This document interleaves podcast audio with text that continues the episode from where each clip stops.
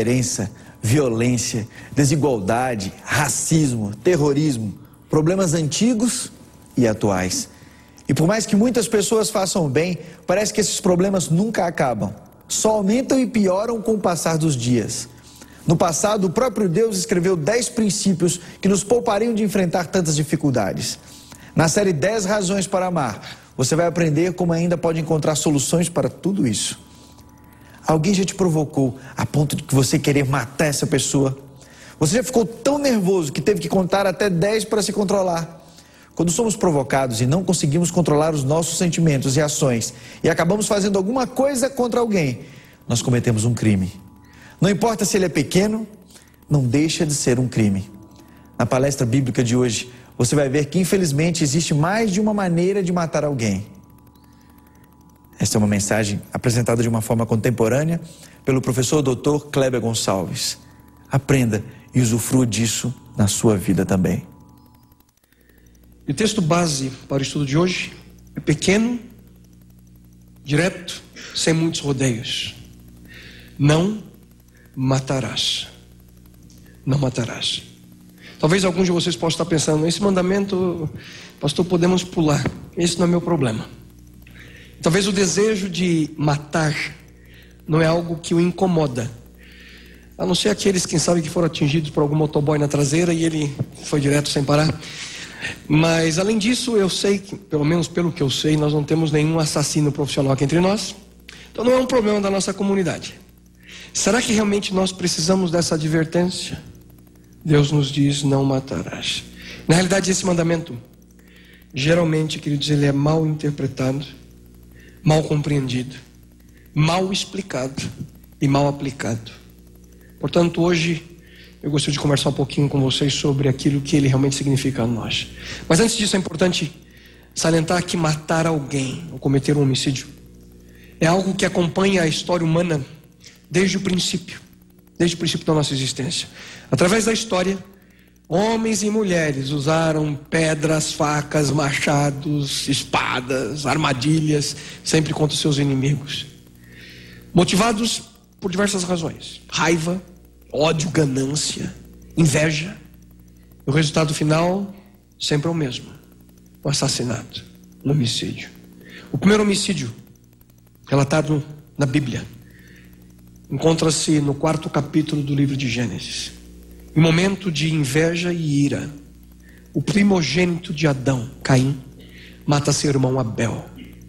Eu gostaria que você imaginasse, quem sabe comigo por alguns segundos, o horror daquela cena. Até então, nenhum outro ser humano havia testemunhado a terrível consequência, a cena da morte.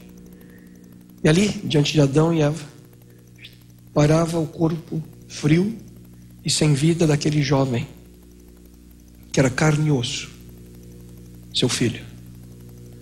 Imagine comigo que passou pela mente daquele pai e daquela mãe. Caim, como você pode fazer isso? Você não tinha o direito de terminar a vida assim do seu irmão. Quem você não é Deus. E essas questões, queridos, revelam a nós a abominável natureza do homicídio. Ouçam bem. É Deus quem cria, é Deus quem sustenta o homem, e somente Ele, Deus, tem o direito de dizer quanto tempo viveremos.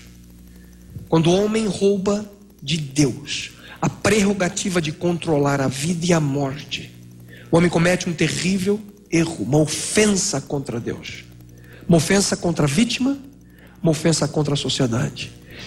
O sexto mandamento diz que ninguém, somente Deus, tem o direito de terminar ou de determinar por quanto tempo uma pessoa deve viver. E certamente esse mandamento se aplica ao suicídio, ao aborto, como todo e qualquer ato de violência contra a vida humana. Portanto, à primeira vista, o sexto mandamento parece ser o mais fácil de ser guardado. A grande maioria de nós nunca, quem sabe, passou por situações drásticas como essa. A grande maioria de nós nunca matou ninguém, não pretende fazê-lo. Por que então que nós precisamos gastar tempo com essa instrução? E antes de responder essa pergunta, é bom nós ouvirmos o ensino de Jesus Cristo a respeito do sexto mandamento, a respeito desse importante assunto. Ouçam. Cristo disse: Ouvistes que foi dito aos antigos: Não matarás. E quem matar estará sujeito a julgamento. Eu, porém, vos digo que todo aquele que sem motivo se irá contra seu irmão estará sujeito a julgamento. E quem proferir um insulto a seu irmão estará sujeito a julgamento do tribunal. E quem lhe chamar tolo estará sujeito ao inferno de fogo. O que, é que Jesus queria dizer com isso? Se me permitem, eu gostaria de lhes fazer uma outra pergunta. Qual é a diferença entre um gato e um tigre? Sabe a resposta? A diferença entre o gato e o tigre é somente o tamanho. Somente o tamanho. Não se deixe enganar. Aquele bichinho dócil que alguns de vocês têm em casa. E para o meu desespero, quando eu tenho que visitar vocês, todos aqui sabem que eu sou tremendamente alérgico a gato. Aquele bichinho tem o cérebro e todos os instintos de um tigre. Tem o mesmo sangue frio quando ataca. E por falar em tamanho de gato, ontem eu vi uma reportagem na Folha que me deixou apavorado. Você já viram falar dos tais gatos da raça Maine Coon? Dá uma olhada no bicho.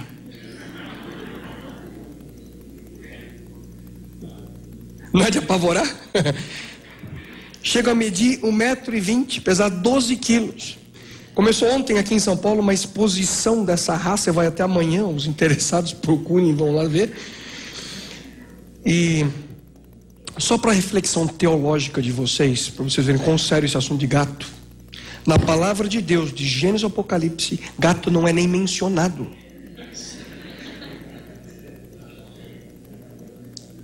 Nem mesmo o próprio Deus permitiu que a palavra gato entrasse em sua carta de amor a nós. Pensem bem nisso, pensem bem nisso. Mais uma advertência para você que tem gato em casa. Hoje eu acabo com todos, né? Se você fosse menor e o seu gato fosse maior, ele estaria olhando para você do mesmo jeito que ele olha para um pardalzinho pela janela. Do mesmo jeito quando ele vê um camundongo indefeso caminhando pelo chão. Queridos, quando Jesus menciona o sexto mandamento, em outras palavras, o que ele diz é mais ou menos assim: o seu tamanho não conta. Porque se você tem a mente e o coração de um tigre, você é um tigre. Sabe o que significa? Simples. Se alguém o provoca e você não consegue controlar seus sentimentos, suas atitudes, a única diferença entre você e um assassino é o tamanho do crime.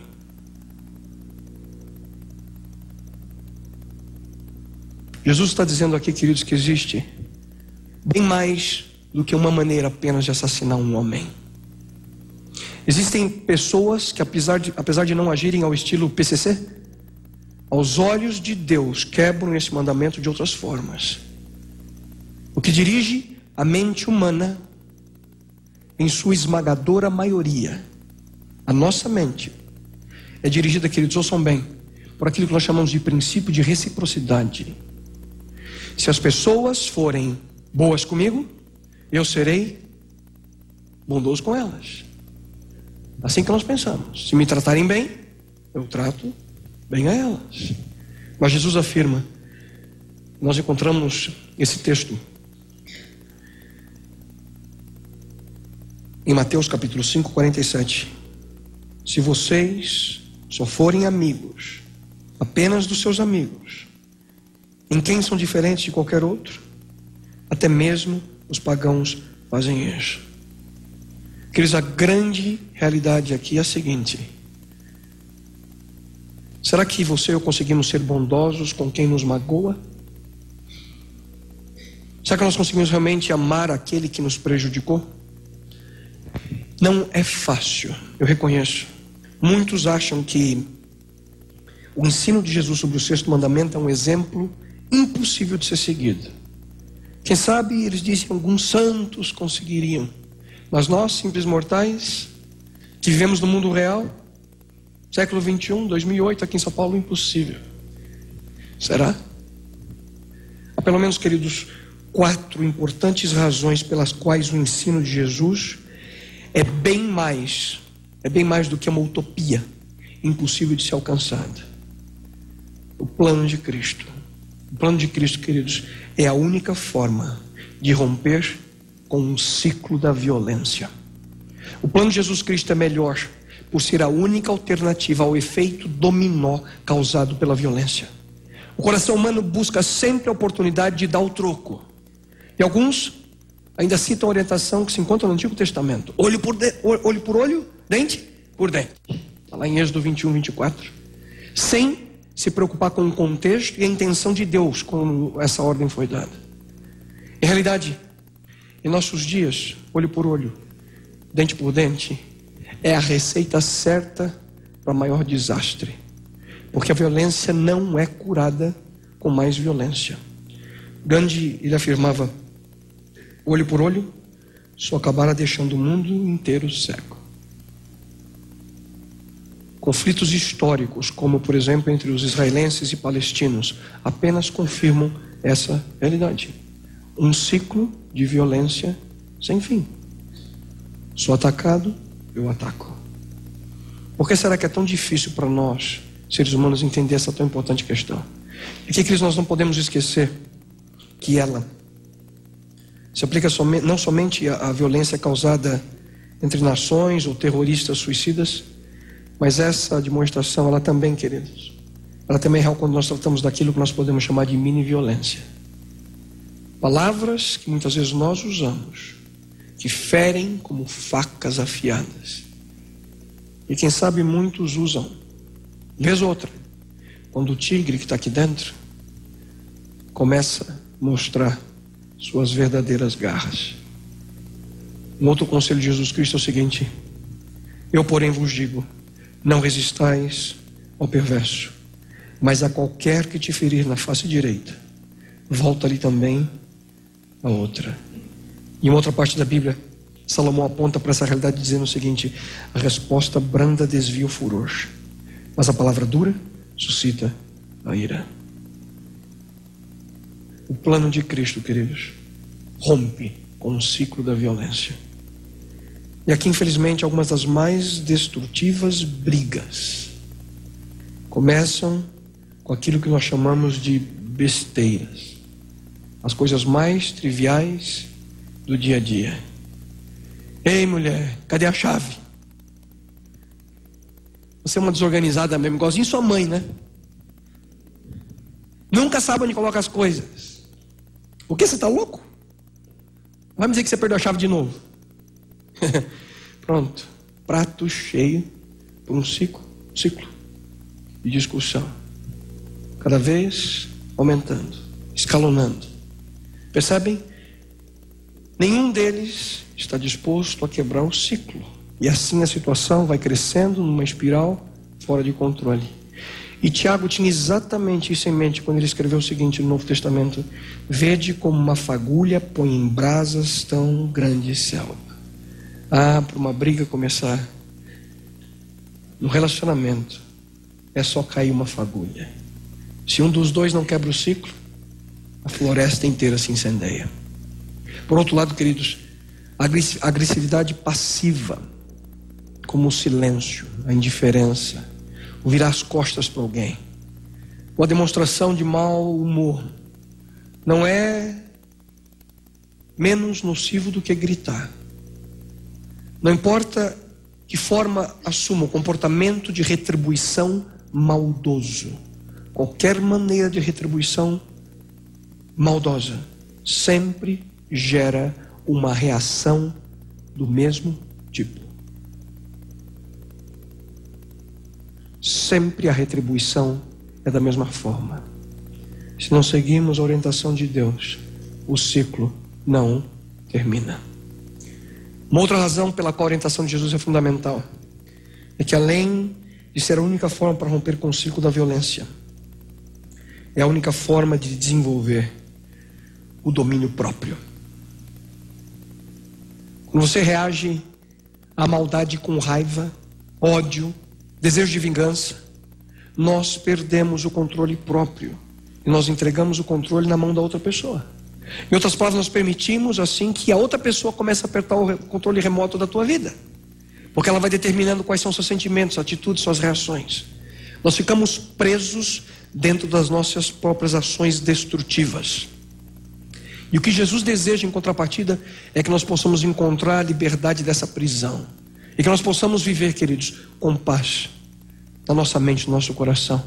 Enquanto nós não tomamos a difícil decisão de colocar em prática o conselho de Deus, nós estaremos, queridos, apenas reagindo, não agindo, apenas reagindo. E um comportamento reativo nos leva sempre a perder o domínio próprio. E sempre nós ficamos à mercê de pessoas que muitas vezes são cruéis e são maldosas. O método de Jesus, porém, nos dá capacidade para dizer às pessoas o seguinte: você não pode me dominar. Você não pode me forçar a odiar.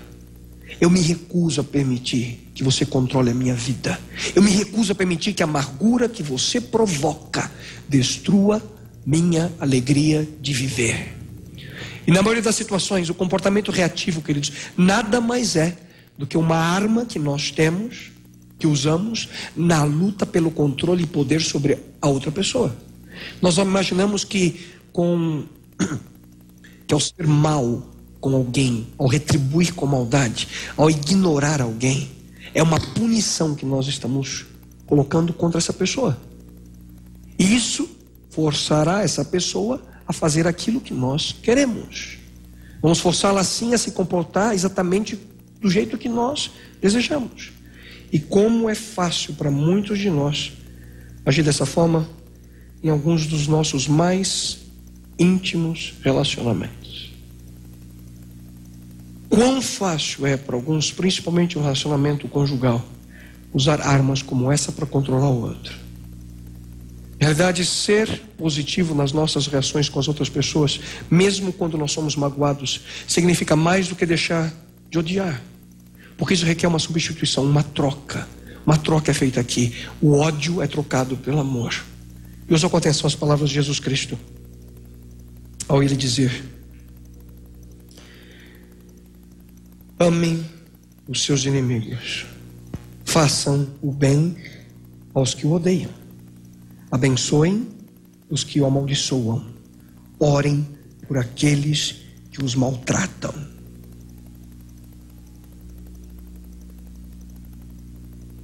Jesus. Percebem?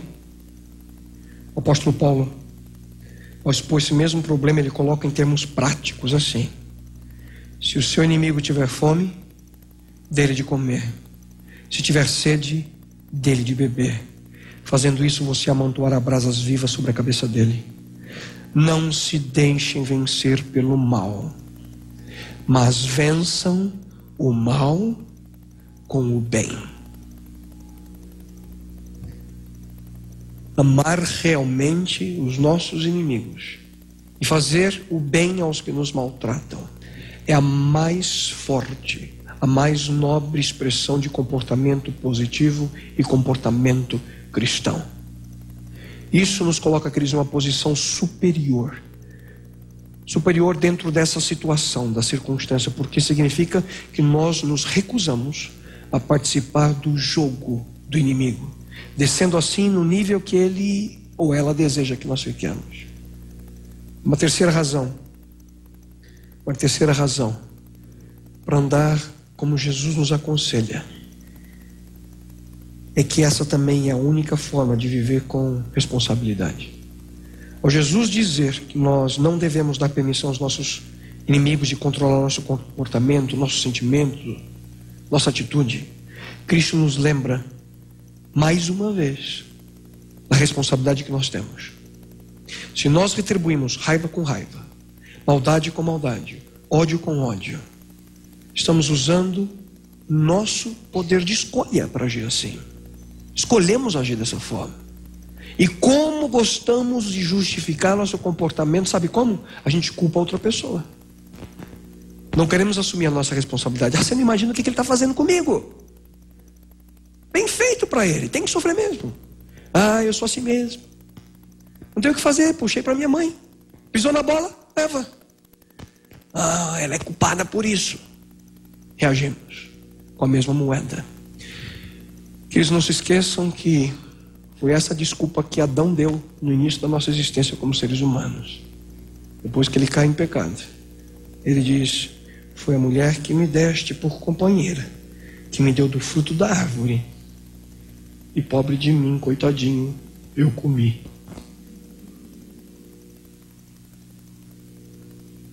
Quão fácil para nós é não assumir a nossa responsabilidade, colocar culpa no outro. E querido, sempre é muito mais fácil culpar as outras pessoas ao invés de assumir as nossas responsabilidades.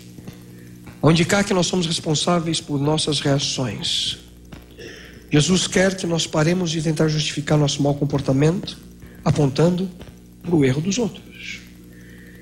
E a quarta e última maneira e razão pela qual devemos seguir o exemplo de Jesus Cristo é porque é a única forma de realmente Ouçam isso. É a única forma de realmente viver a experiência do perdão. A regra áurea para viver de acordo com a vontade de Deus diz o seguinte: assim em tudo, façam aos outros o que vocês querem que eles lhes façam. Essa é a orientação de Deus. Mas o texto que vem antes, o versículo anterior, versículo 11, diz o seguinte: se vocês, apesar de serem maus, sabem dar boas coisas aos seus filhos, quanto mais o Pai de vocês, que está nos céus, dará coisas boas aos que lhe pedirem. Por que, que nós deveríamos então ser bons para com as outras pessoas? Por quê?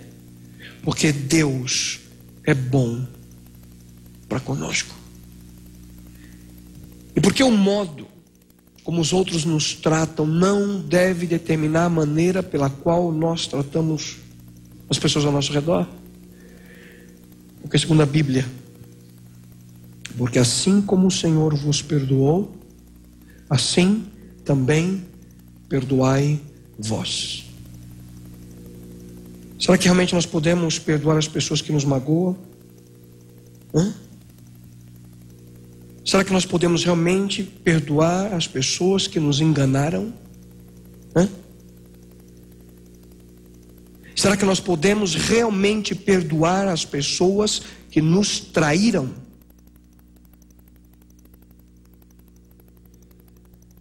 A resposta é sim.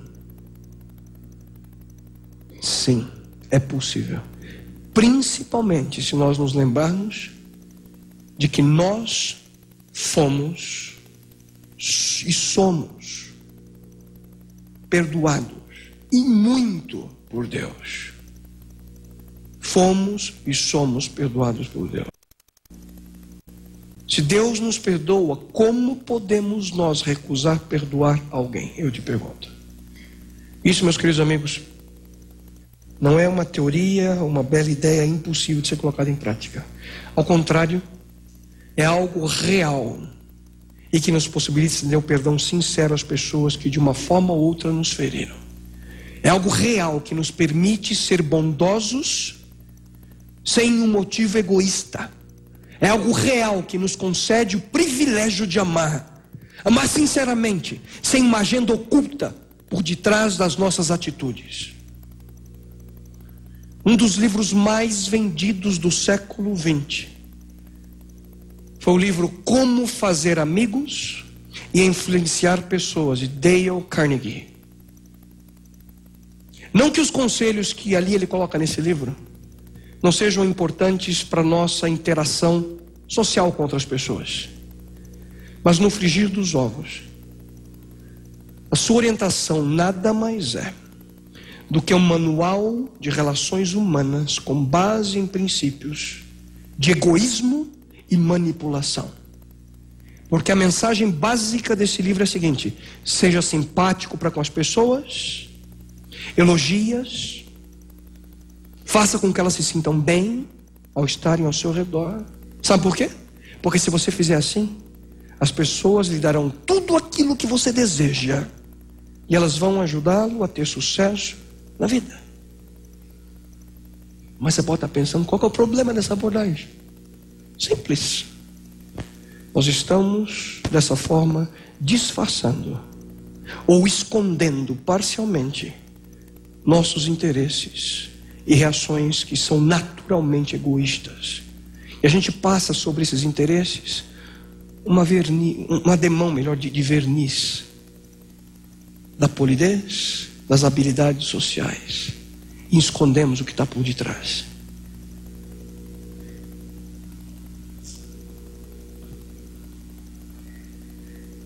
Mas é só acontecer o momento em que realmente as pessoas que você tanto agrada não façam exatamente aquilo que você quer. É só surgir o momento que as pessoas que você agrada digam algo que o magoe.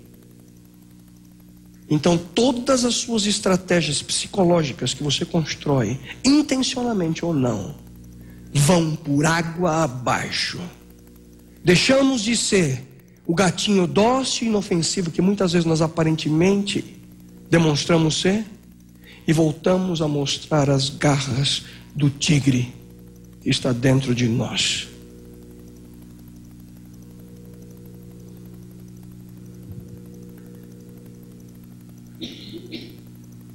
A palavra de Deus pergunta: será que o etíope pode mudar a sua pele? Ou o leopardo as suas pintas? Assim também vocês são incapazes de fazer o bem. Vocês que estão acostumados a praticar o mal. As pessoas podem aprender, queridos, a controlar-se exteriormente. Mas sem o poder na vida dessas pessoas é impossível uma mudança interior. O perdão genuíno somente é possível quando nós temos a plena e total consciência da profundidade do perdão que nós recebemos de Deus. Atitude de amor somente é possível quando nós deixamos de viver controlando nossa vida por nós mesmos. E nós permitimos que Deus domine a nossa mente por completo. A partir do momento que nós reconhecemos que nós somos pecadores perdoados, a nossa insolente arrogância contra aqueles que nos machucam ou nos ferem dará lugar ao perdão que Deus deseja que nós estendamos aos nossos amigos. Nós vamos começar assim a ver as pessoas que nos machucam como gente, como gente que, como nós, luta contra o poder de uma natureza má, uma natureza que nos controla, uma natureza que domina nossas palavras e nossas atitudes. Somente após nós compreendermos o perdão de Deus, Somente depois que nós compreendemos, queridos, a compaixão do Criador, nós começaremos finalmente a compreender que o ódio pode ser trocado pelo amor no nosso coração. E o verdadeiro perdão começa a brotar em nós.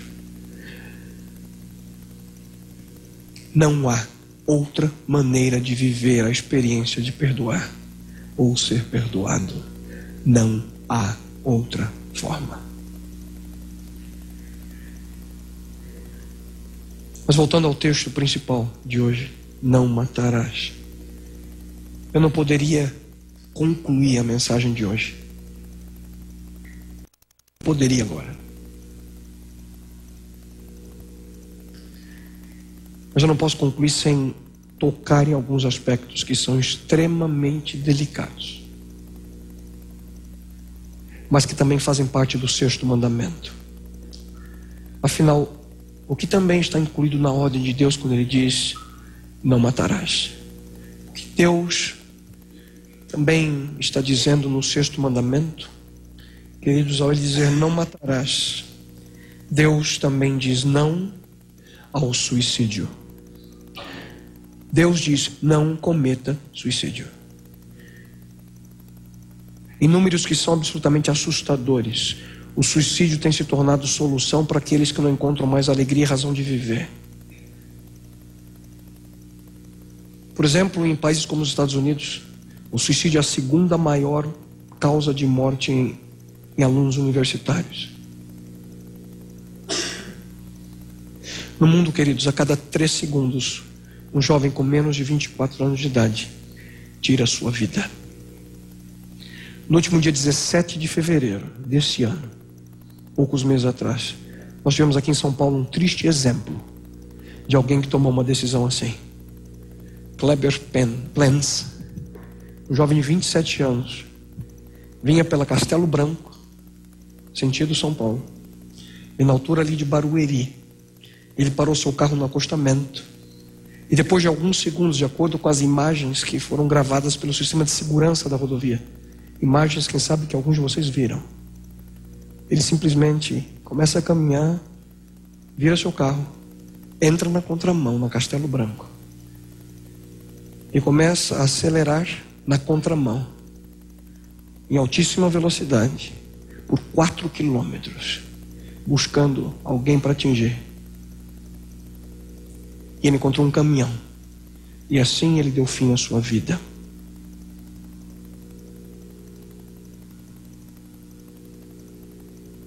Sabe o que muitos pensam? A vida é minha, eu faço o que eu quero dela. Sabe o que Deus diz? Negativo. Eu dei a vida a você e somente eu tenho o direito de tirá-la. Você não é dono da sua vida e, portanto, não tem o direito de tirá-la. A palavra de Deus afirma o seguinte: Não mandamos em nós mesmos para vivermos ou morrermos, como se nós próprios pudéssemos escolher. E a também afirma que antes mesmo de nascer, Deus vê a nossa vida e não nos permite terminar com ela quando nós bem entendemos. Tu já marcaste quantos meses e dias cada um vai viver. Isto está resolvido. E ninguém pode mudar. Ninguém pode mudar. E isso inclui nós mesmos. Sem dúvida alguma, queridos, muitos sentem em determinadas situações da vida o desespero de não encontrar soluções para os seus problemas e pensam: para que viver?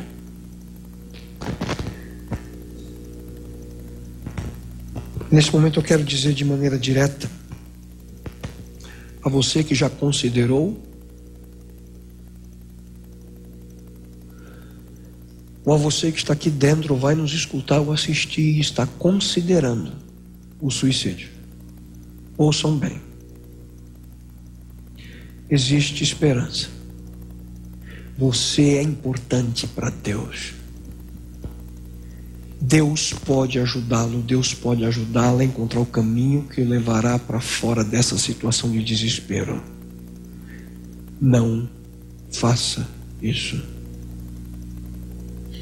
Não pense que não vale mais a pena viver. Permita que Deus demonstre a você quem Ele realmente é. E por favor, busque auxílio em pessoas que possam ser instrumentos divinos para que você veja a luz mesmo no meio das aparentes trevas da sua existência. Nunca se esqueça: Deus diz não ao suicídio. Somente Ele, Deus, tem o direito de controlar a vida humana. No segundo aspecto, envolvido no sexto mandamento, que Deus também diz: não há eutanásia. Usar aquilo que alguns chamam de morte de misericórdia. Em outras palavras, é causar a morte de alguém em razão de uma deformidade física, uma doença incurável ou envelhecimento, pelo desejo próprio dessa pessoa. A prática da eutanásia autoriza e legaliza médicos a levarem pessoas à morte. Mas Deus diz que ninguém, nem mesmo médicos, tem o direito de terminar com a vida humana. E por favor, eu não estou falando aqui em permitir a morte por causas naturais ou deixar de usar equipamentos que artificialmente mantêm a vida humana. Eu estou falando de causar a morte por pensar que viver não vale mais a pena. Da mesma forma, Deus diz que nós não temos o direito de agir assim. Eu reconheço que esse é um assunto extremamente delicado, tanto do ponto de vista moral quanto ético. Mas a Bíblia é muito clara ao afirmar que a vida de todas as criaturas está na mão de Deus. É Ele quem mantém todas as pessoas com vida. Portanto, somente Deus tem o direito de, de determinar quando alguém deve parar de viver. Ele é quem controla a minha e a sua vida. E além disso, através do sexto mandamento, Deus também diz não ao aborto. No livro dos Salmos, nós encontramos o reconhecimento de Davi ao contemplar a sua vida. Ele diz o seguinte: Tu criaste cada parte do meu corpo, tu me formaste na barriga da minha mãe. Tu viste quando os meus ossos estavam sendo feitos, quando eu estava sendo formado na barriga da minha mãe, crescendo ali em segredo. Tu me viste antes de eu ter nascido. Os dias que me deste para viver foram todos escritos no teu livro, quando ainda nenhum deles existia. Perceba aqui que ele diz: Meu corpo, minha mãe, meus ossos. Davi está falando de um bebê, um bebê se desenvolvendo dentro do útero de sua mãe. Ele também diz o seguinte: Tu criaste, tu formaste, em relação ao poder de Deus de conceder vida. E aqui, queridos, nós encontramos um claro exemplo de que uma pessoa, um ser vivente que está dentro do ventre de sua mãe, não é simplesmente uma porção de tecido celular, como alguns dizem. Do ponto de vista humano, podemos dizer que gravidez não planejadas acontecem. Mas do ponto de vista divino, não existem concepções acidentais. Não matarás, diz Deus. E isso, sem dúvida alguma, inclui a decisão intencional de terminar uma gravidez indesejada. Mais uma vez, por favor, ouçam bem. Aqui eu também não estou falando de abortos causados em virtude de sérios dilemas morais e médicos, como, por exemplo, situações de estupro, incesto, ou em virtude da gravidez ser motivo de risco de vida para a mãe ou sérios defeitos congênitos presentes no feto. Mas não podemos de maneira alguma tapar o sol com a peneira. Encontrando, queridos, meios ilícitos para se ver livres de situações causadas por nossas próprias ações. 97% de todos os abortos são relacionados com problemas, não nessas áreas que eu acabo de mencionar, problemas morais, éticos ou médicos. Em outras palavras, o aborto tornou-se a solução encontrada por muitos que levanta a bandeira, que, a bandeira de que nenhuma criança deveria vir a esse mundo de maneira indesejada. Talvez os pais não queiram. Mas tenho uma certeza, esse não é o sentimento, muito menos o plano de Deus. Se Deus permitiu a concepção, o ser humano não tem o direito de colocar um fim na vida humana. Portanto, ao dizer não matarás, Deus certamente inclui o suicídio, a eutanásia e o aborto. Eu repito, esses são assuntos delicados, principalmente os dois últimos, e eu não estou querendo aqui criar polêmica, e sim apresentar o quanto a vida é importante para o originador dela mesma. E concluindo aqui, vai uma palavra de conforto a todos aqueles que de uma forma ou outra são culpados por quebrar esse mandamento: não matarás. Grande parte da Bíblia foi escrita por três homens: Paulo, que praticamente escreveu quase que todo o Novo Testamento, Davi, que escreveu o maior livro da Bíblia, o livro dos Salmos, a parte central da Bíblia. E Moisés, escreveu o Pentateuco, livro de Jó. Paulo, Davi e Moisés. Os três tiraram a vida de outras pessoas. Paulo, Davi e Moisés foram assassinos. Mesmo assim, todos os três foram perdoados por Deus.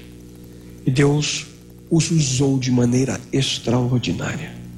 E essa é a mensagem da graça divina.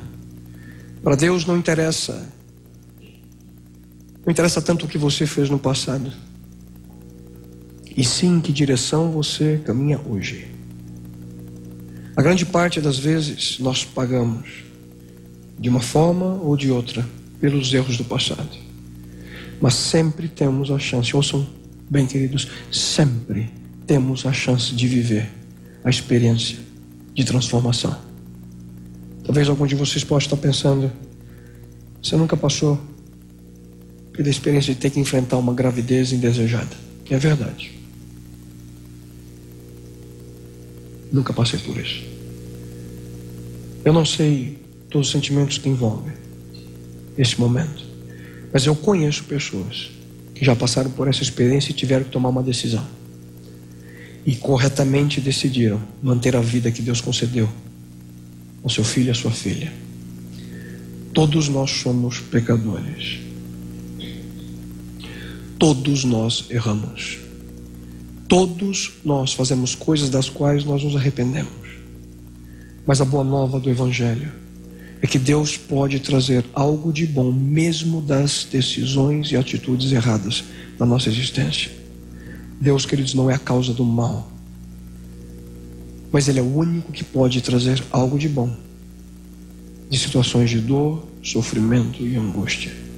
Se você permitir, Ele tem todo o poder do universo para transformar, queridos, os pedaços da sua vida em um vaso novo um vaso novo para honra e glória do seu nome.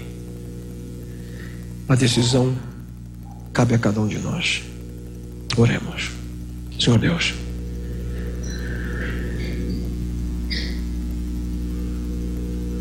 Em tua santa lei, Senhor, a sexta ordem é de forma clara e direta a nós, seres humanos: não matarás. Bom Deus, aqui nós podemos ver que, segundo o exemplo de Jesus Cristo, Existe mais de uma forma de matar um ser humano. Se nós temos ódio no nosso coração, ira, raiva, quebramos também esse mandamento. Pai querido, ajuda-nos a que nós possamos ter uma transformação. Ajuda-nos, Senhor, aqui, o tigre que habita dentro de nós, a natureza pecaminosa, a natureza má, seja transformada, a que possamos ter um coração dócil um coração que entenda o que significa amar mesmo os nossos inimigos. Senhor, nos perdoe pelas vezes que cometemos erros no passado da nossa vida nessa direção.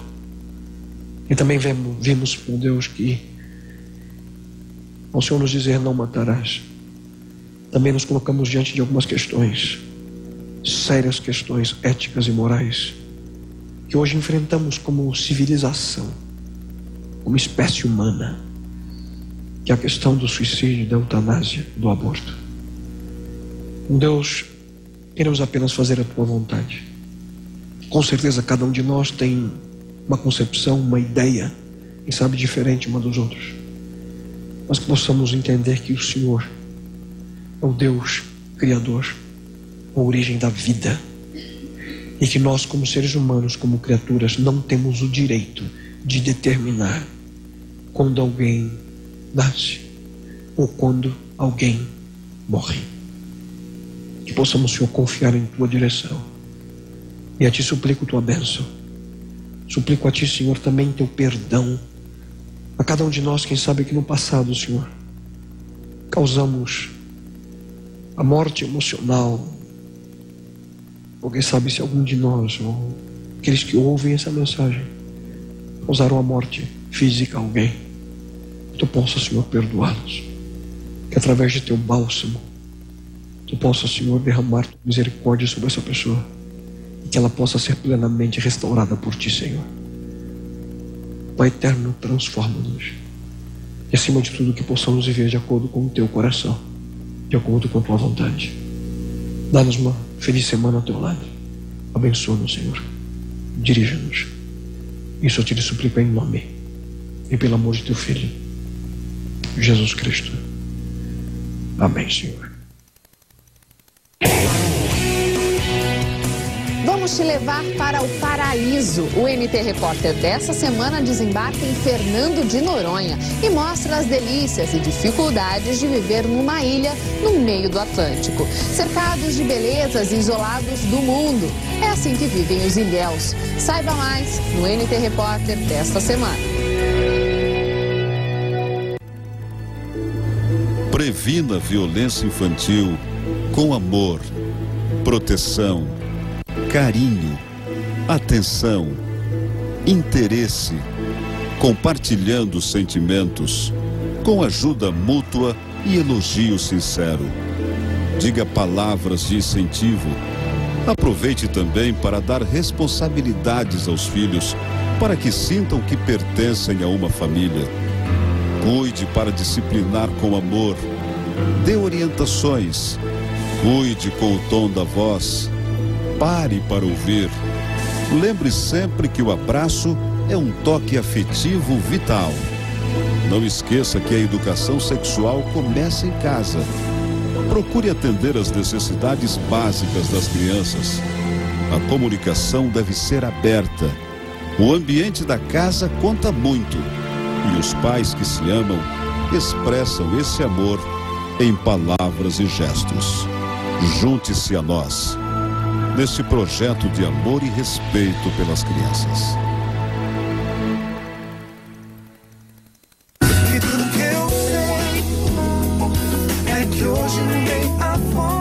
Fernando Iglesias, Melissa Barcelos, Rafaela Pinho e muitos outros cantores estão reunidos num único CD.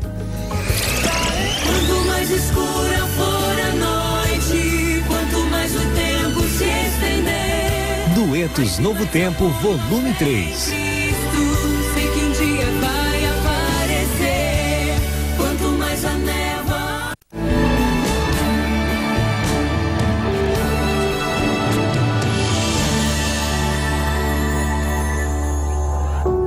O Anjo da Esperança é o seu programa formal e informal ao mesmo tempo, porque você acompanha com a gente as novidades, as mudanças dessa televisão que nunca para. Na próxima quinta-feira, novidade no ar. Um apresentador aqui diferente para mostrar para você uma mensagem ainda mais especial. Não perca quinta que vem, 21 horas, ao vivo. Seja o primeiro a saber o que acontece nessa televisão, que é o canal da Esperança, graças a Deus e graças às suas doações. Porque aqui você já sabe, as nossas mãos sempre transformam vidas.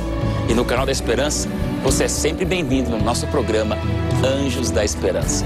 Até lá.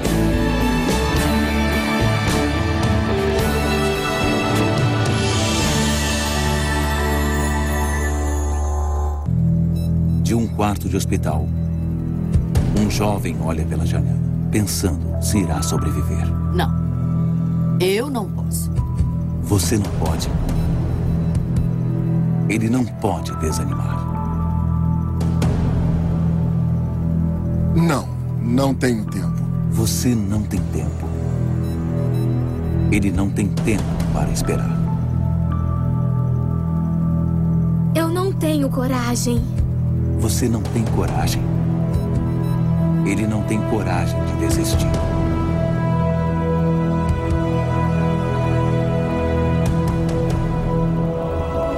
Eu posso. Eu vou. Você tem esperança. Doe esperança. Seja um doador de sangue, plaquetas ou de medula óssea. Projeto Vida por Vidas.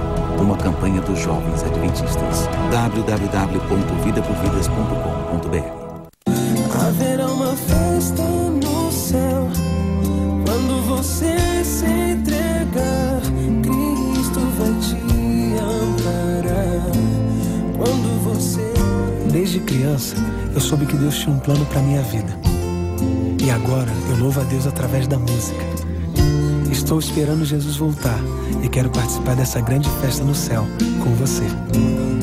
Só basta lhe pedir.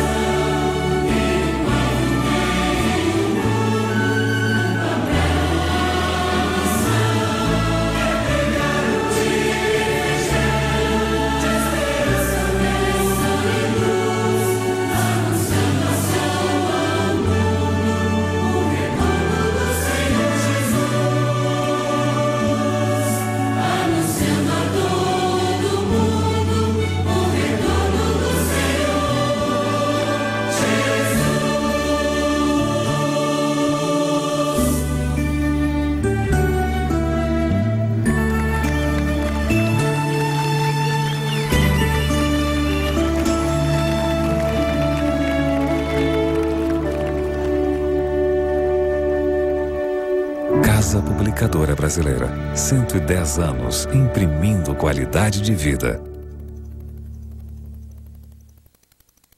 É possível decorar todas as leis existentes? Há leis que regulam o comércio, o trânsito, o convívio familiar, enfim.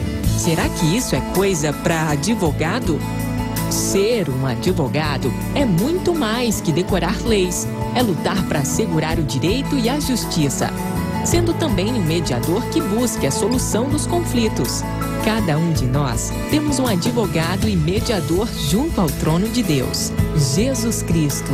É Ele quem pleiteia a nossa causa, intercedendo e oferecendo o seu sangue como oferta pelos nossos pecados, nos cobrindo assim com a sua justiça.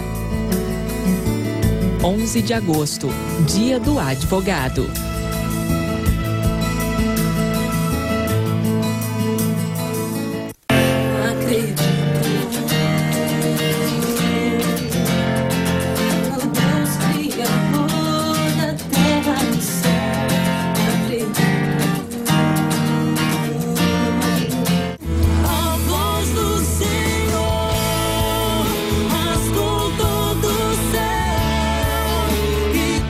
Participar do CD de duetos para mim foi uma honra muito grande.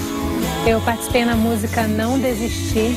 É uma canção maravilhosa que fala sobre pessoas que passam por tantas tristezas, tantas provações que elas acabam desacreditando de Deus. Elas pensam que Deus não existe, mas de uma forma maravilhosa elas percebem o amor de Deus.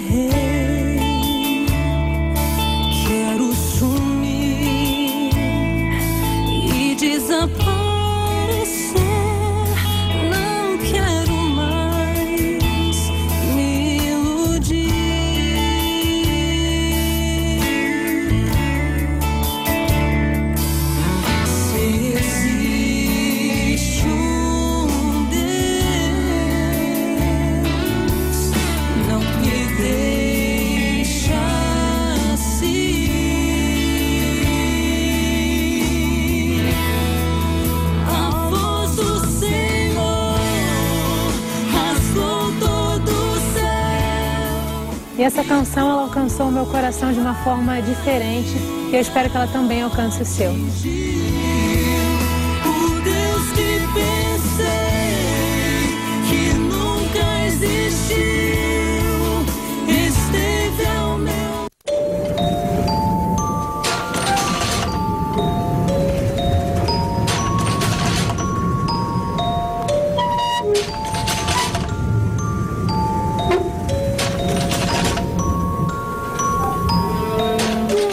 Agosto, você vai embarcar em uma viagem de conhecimento.